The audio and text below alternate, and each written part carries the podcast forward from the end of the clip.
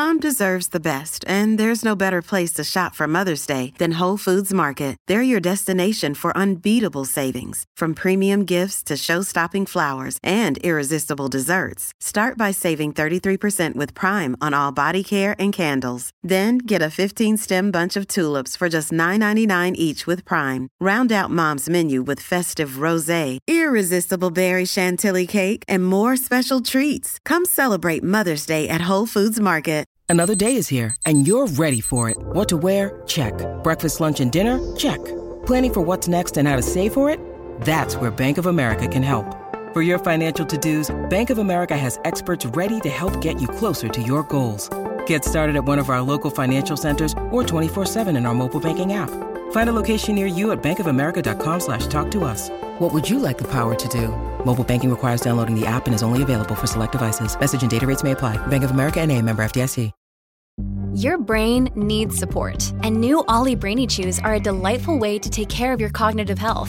Made with scientifically backed ingredients like Thai ginger, L-theanine, and caffeine, Brainy Chews support healthy brain function and help you find your focus, stay chill, or get energized. Be kind to your mind and get these nootropic chews at Ollie.com. That's OLLY.com. These statements have not been evaluated by the Food and Drug Administration. This product is not intended to diagnose, treat, cure, or prevent any disease. Welcome to the New Books Network. Hello, everyone. Welcome to New Books in History, a channel of the New Books Network. My name is Jeanette Cockroft, and I'm the host of this channel. Today, I will be talking with Carolyn J. Smith, author of Season to Taste, Rewriting Kitchen Space in Contemporary Women's Food Memoirs. Please welcome Carolyn J. Smith to the program. Welcome, Carolyn. Thank you so much for having me.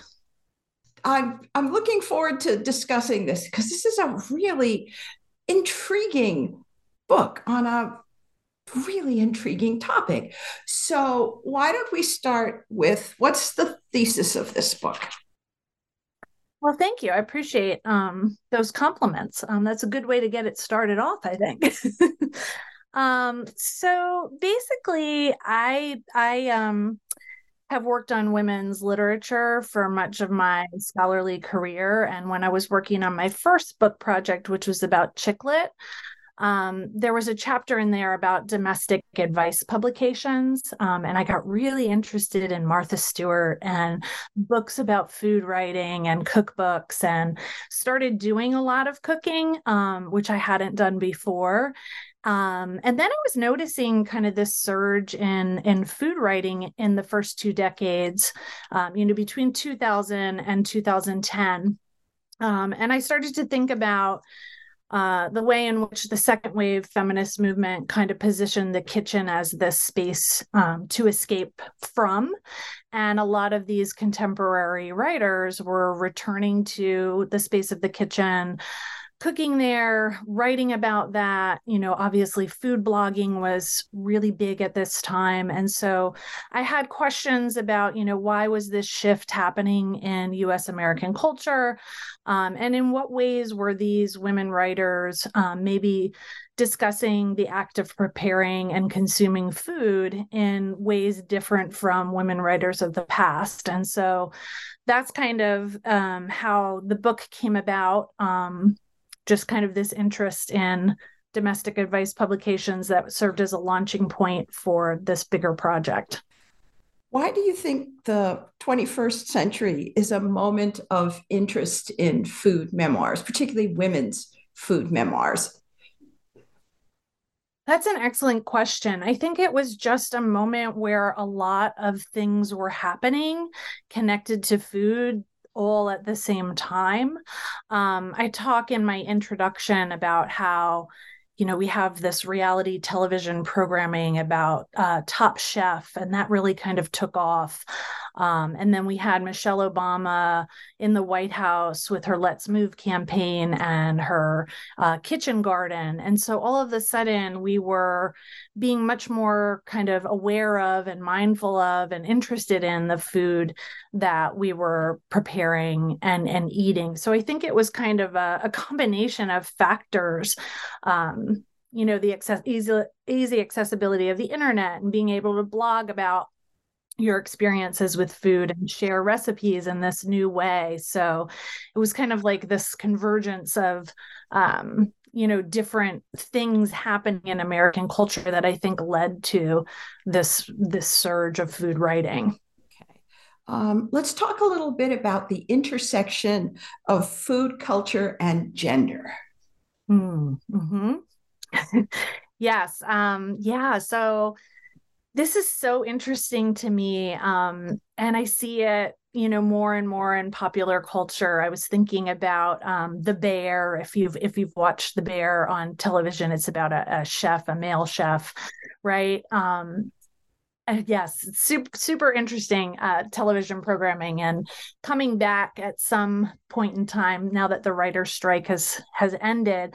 But this idea of being a chef as male-coded versus being a cook as female-coded, and thinking about, you know, I spent some time in the field of museum studies, and I was at the University of Delaware, where there's all these beautiful historic homes that you can tour and learn about, and kind of where is the kitchen in that space, right? And this private sphere of the home, and then this public sphere that's more masculine coded, male coded.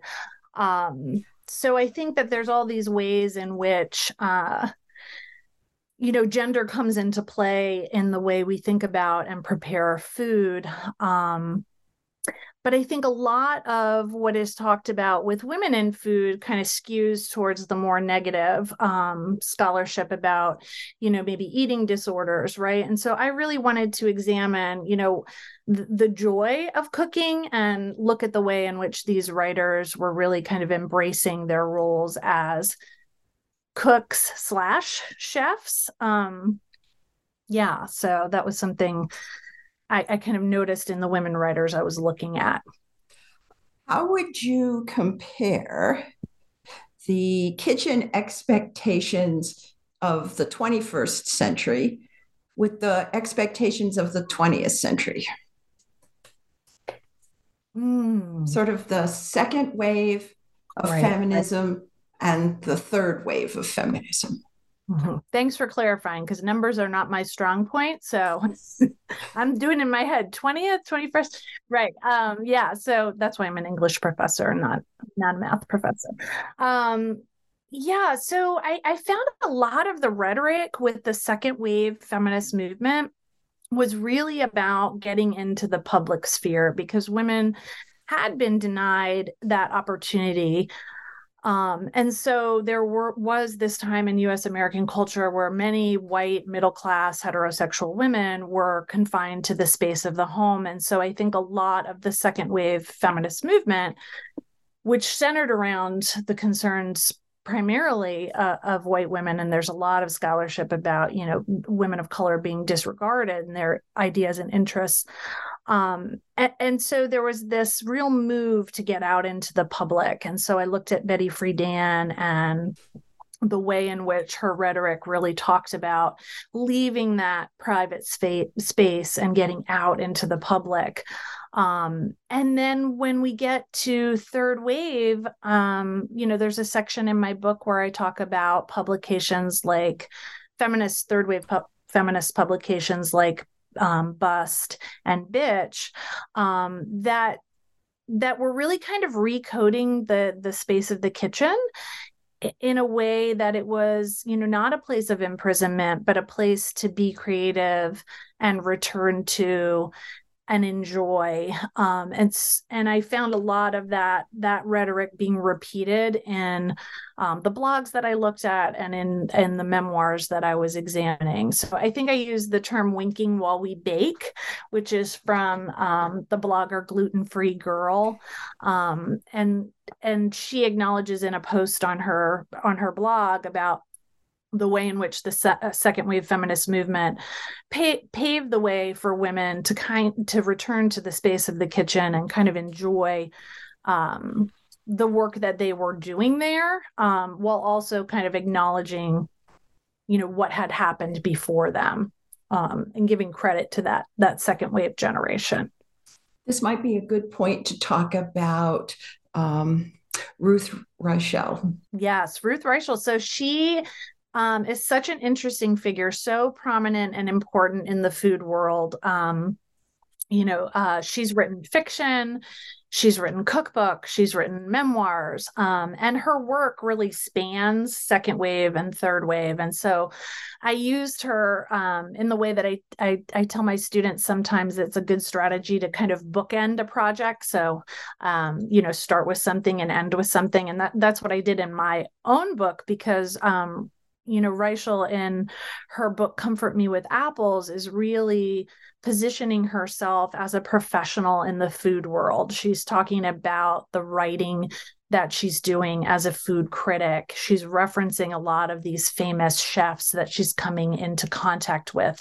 And so there's a real resistance in that book to the idea of home cooking. It's much more aligned with the professional world. And then more recently,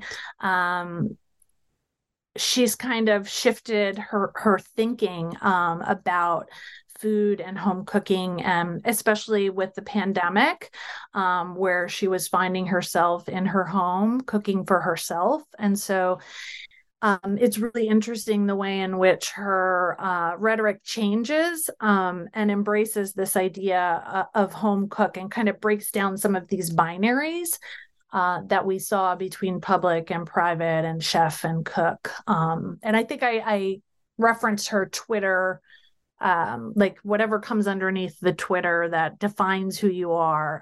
And she calls herself a writer, an eater, a cook. So it's not one identity over the other, but it's kind of embracing this kind of multiple identities as a lot of the writers are doing as well. You spend some time talking about kitchens and kitchen space, right, as sites of resistance and transformation. I never thought about that. So I think you should talk about that a little bit. Sure, I'd be happy to. In part, those moments of the book really rose out of the work that I had done at the University of Delaware when I was a teaching assistant teaching for what was then called the Women's Studies program. And each semester that I taught the Intro to Women's Studies class, we read Alice Walker's In Search of Our Mother's Gardens. And just really kind of eye-opening, I think, for my students and for myself about the way in which, women's work has been undervalued.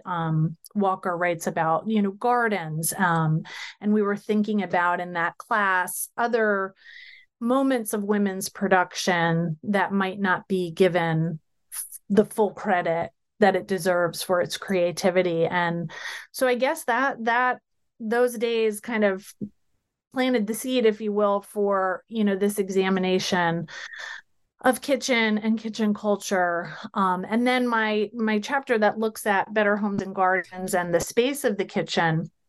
I mean, in That's another life, I will.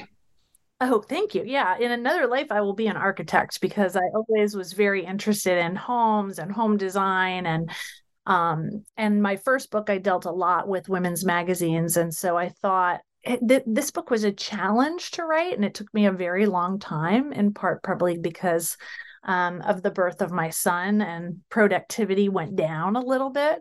But that Better Homes and Gardens chapter was really kind of the missing piece. I had everything else, and I felt like something was.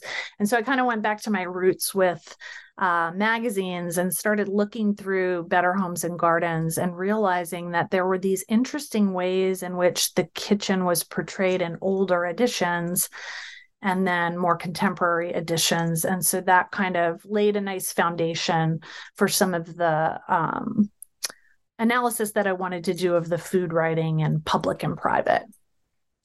Let's talk a little bit about blogging.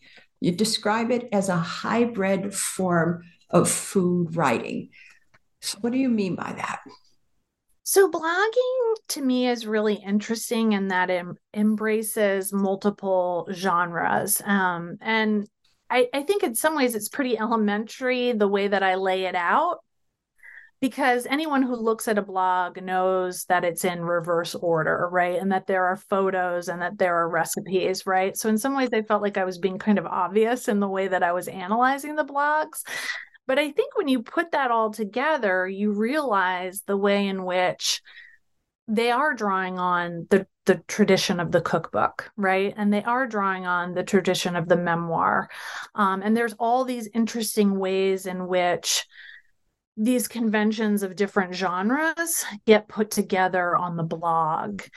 And I think to me, what was most exciting about the blogging and the analysis of the blogging was the ability for readers to interact, right? And so somebody might be posting a recipe, and then in the comments, somebody might say, you know, I tried this, but I adjusted it to this. And then the blogger would write back. And then in following a lot of these bloggers on their social media accounts, I began to realize that they too were connecting with one another because of the work that they were doing on their blogs. And so Molly Wizenberg and Shauna James Ahern, who I examine in the blogging chapter, who they're my primary people, you know, they kind of developed a friendship because of the work that they were doing virtually. So it enabled these really interesting real world connections. So I love the hybridity of that, of the blogging and the way in which it kind of takes all these historic genres and mixes them up and messes around with them. And that to me seems very feminist too, that creation of the community and the borrowing from here and there. Yeah. Yeah. So this is not an exclusively white middle-class woman's space, is it? No, it is not. Let's talk about that. That's another part of this that's really intriguing. Yeah.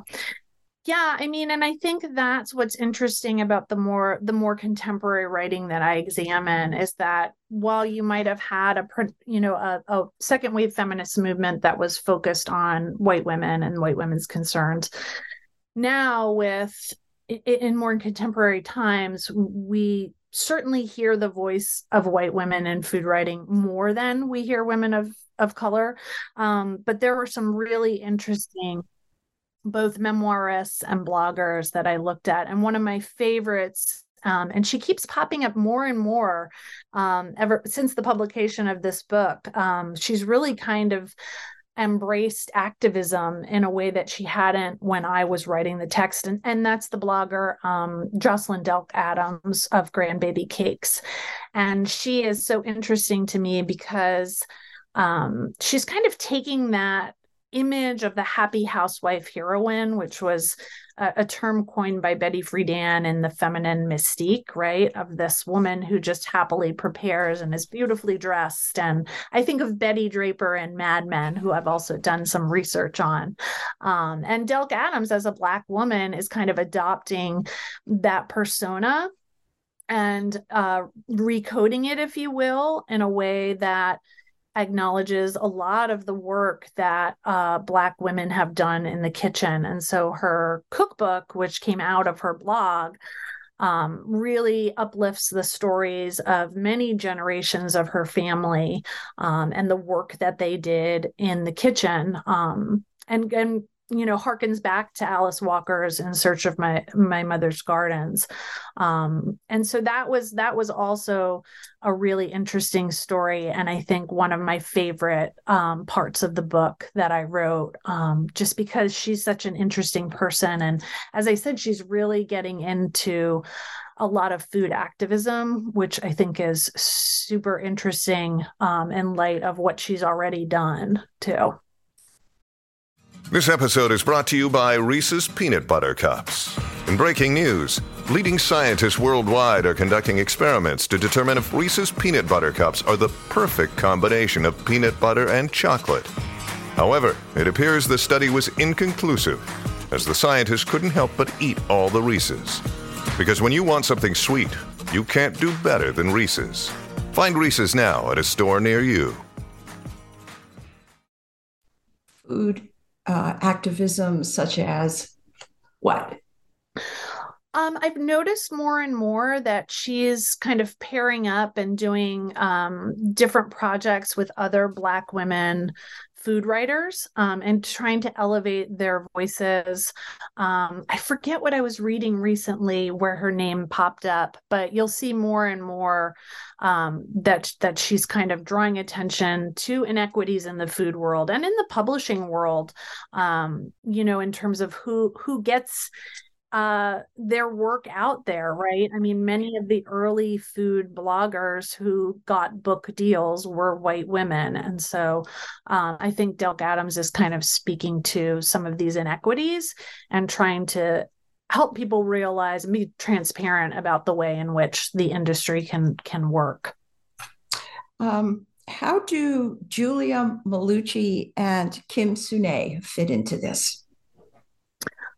So those are two writers who I felt like were really riding the wave of chick lit, which is what my earlier book was about, young single women looking for love in metropolitan areas, right? But they were bringing in this food element, right? So their stories are very much about the search for love and marriage, but they're doing it through the inclusion of recipes, using food as kind of the organizing structure for their narratives. And so I felt it was important to analyze their work because they serve as kind of a bridge between what was happening in terms of women's literature and where we were now headed. So that was something that I spoke about. And I think the other thing that makes I'm thinking about Malucci in particular, is that her book is very much about the enjoyment of food. So whereas in those chick lit texts, we have Carrie Bradshaw putting her shoes in the oven, right? Because she doesn't use her kitchen. Now we have Malucci, who is very much invested in the preparation of food for the men that she's dating, but ultimately realizing that she has to be happy in her own space in order to engage in any kind of relationship. And same with Sunée. Her book is very interesting. It's very long and involved, and she takes us through this relationship that she has and talks a lot about in this relationship how she was positioned as kind of this housewife to perform for her partner. And it's very much about her awakening. And there's a period of the book where she stops eating, right? And then how she finds her way back to food and cooking for herself. So not just preparing for all of her partner's dinner parties, but really kind of rejecting that relationship and rejecting that previous relationship she had with the preparation and consumption of food, and learning kind of how to love food on her own terms and prepare it for herself. Now, some of the people listening to this interview might recognize the name Julia Powell. Mm-hmm. Yes. So why don't we start by your telling us why it is they might feel like they know that name? So Julie Powell, who sadly passed away recently, I think last year, at a very young age, it was very tragic. And that is my favorite chapter in the book, I will say. I know chapters are supposed to be like children and you don't really have a favorite, but I do love this chapter. Julie Powell is known for, if you recognize her name, you probably know her because of her blog, which chronicled her time cooking her way through Julia Child's Mastering the Art of French Cooking. And then she got a book deal where she kind of made her blog into a narrative. And then we had the movie adaptation starring Amy Adams and Meryl Streep that followed Julia Child's life and then followed Julie Powell's and kind of interwove the narratives. And the second book, which is the book I focus on, I mention her book and all of the media, since the media attention to the book and the movie and how that really sparked a lot of interest in cooking and food. in the introduction, but then the chapter I devote to her is about her second book, Cleaving, which people really, really hated. Interesting. Sorry. Why did they hate that? Well, the reader reviews and the reviews in the popular press, I think they were a little disillusioned with Julie's character in the first book. It's partially a love story. And I think people were really invested in that love story. And Cleaving is about the dissolution of her marriage. And her, she has an affair. She chronicles her affair in very vivid terms. But what she does in that book with meat eating and butchery, and the way she becomes an apprentice for a butcher as a way to get some distance from her husband and to learn a skill that she had always wanted to do. And I feel like that book does some really sophisticated things with the male-coded industry of butchery and her entering into that space. And then also there's been some really interesting feminist scholarship about women being equated to animals. And so the way in which she's kind of talking about herself and her relationships and her body and the butchery, I think it is super interesting in terms of all that scholarship that's been done about women and animals. So let's explore that a little bit. Yeah. Mm-hmm. In that chapter, I draw a lot on Carol J. Adams' book, The Sexual Politics of Meat. And Adams kind of shows the way in which advertising will tend to put women in these kind of animal-like positions. And I talk about how even today we see this equation of, animals and women and advertising in popular culture. And I think I referenced, I'm not going to remember the name of it, but it was an excellent series on HBO by the author Gillian Flynn. They adapted her novel, and there's moments where we see animals and women just kind of completely being, transferable for one another.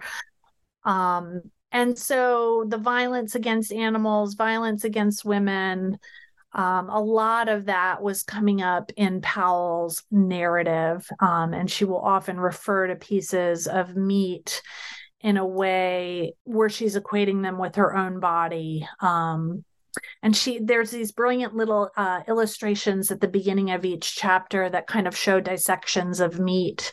And then there's one of a human where it's labeled like you would see, a cow labeled or a pig labeled. So just really, I feel like a sophisticated kind of meditation on issues of power and food, vegetarianism. Yes. Yeah. Yes. Yeah, I love that book. So even though the critics didn't like it, I think it does a great job.